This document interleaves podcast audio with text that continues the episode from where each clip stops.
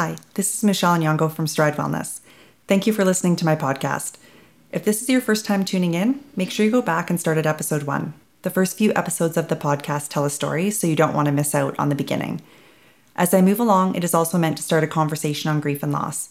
Later in the series, I will host interviews with counselors, professionals, and others who have experienced grief and loss. Please take note that some of what you're about to hear may be difficult to listen to and might be triggering for those who have experienced grief, loss, or time in a hospital setting. Episode 8 A Good Day. Within the confines of the NICU walls, you take what's presented to you. Sometimes that's many excruciatingly trying days strung together, one after another. A constant state of emergency. Well, that's how I felt about the first 33 days of my son's life. A persistent state of, can't believe this is happening interspersed with moments of hesitant joy and intermittent bursts of relief. After weeks of chaos, stress, and uncertainty, as a mom, I needed a reprieve. I needed some reassurance. I needed to take a deep breath and enjoy my son without fear or worry. David needed it too. He needed time to heal and rest. On December 1st, 2011, we both got what we needed. We got a good day. From Stride Wellness, this is Michelle Nyongo, and you're listening to Weary and Burdened.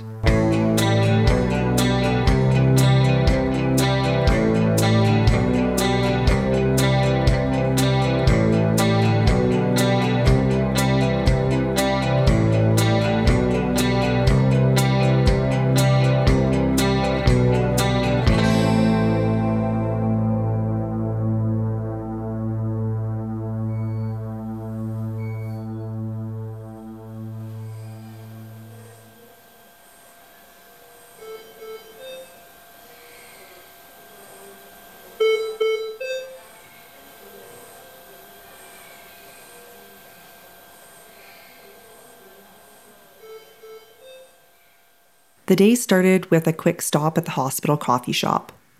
Guess who was in line? The heart surgeon. I smiled and he said, Your baby is doing good.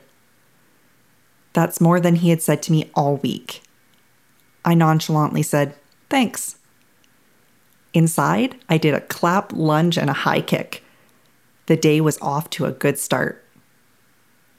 Inside the NICU, rounds had started, and they were at spot four, David's bed. Everyone was smiling, a good sign. The doctors decided to put David on feeds and increase his lipids. He had pooped the night before, which was 29 days in the making. Now they could attach a bag to his stoma.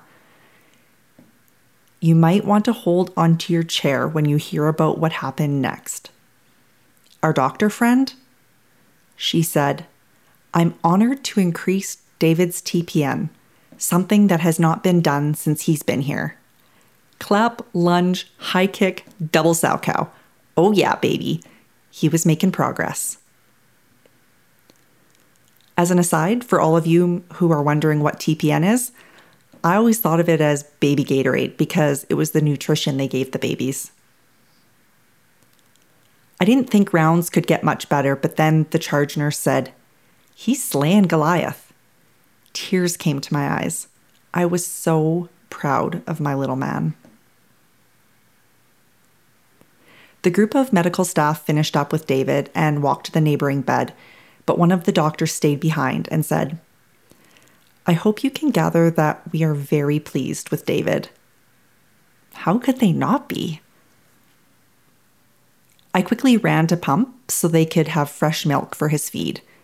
Not only was I thrilled for David's feeds to start, but I was also excited because the barn had been under renovation, meaning all of us had been relocated to a temporary pump room for two weeks. On this day, it was the grand reopening of the old barn. It was exactly the same, but with new paint and a slight change to the configuration of the chairs.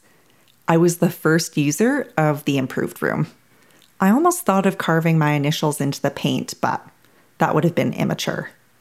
Besides, I had nothing to carve with.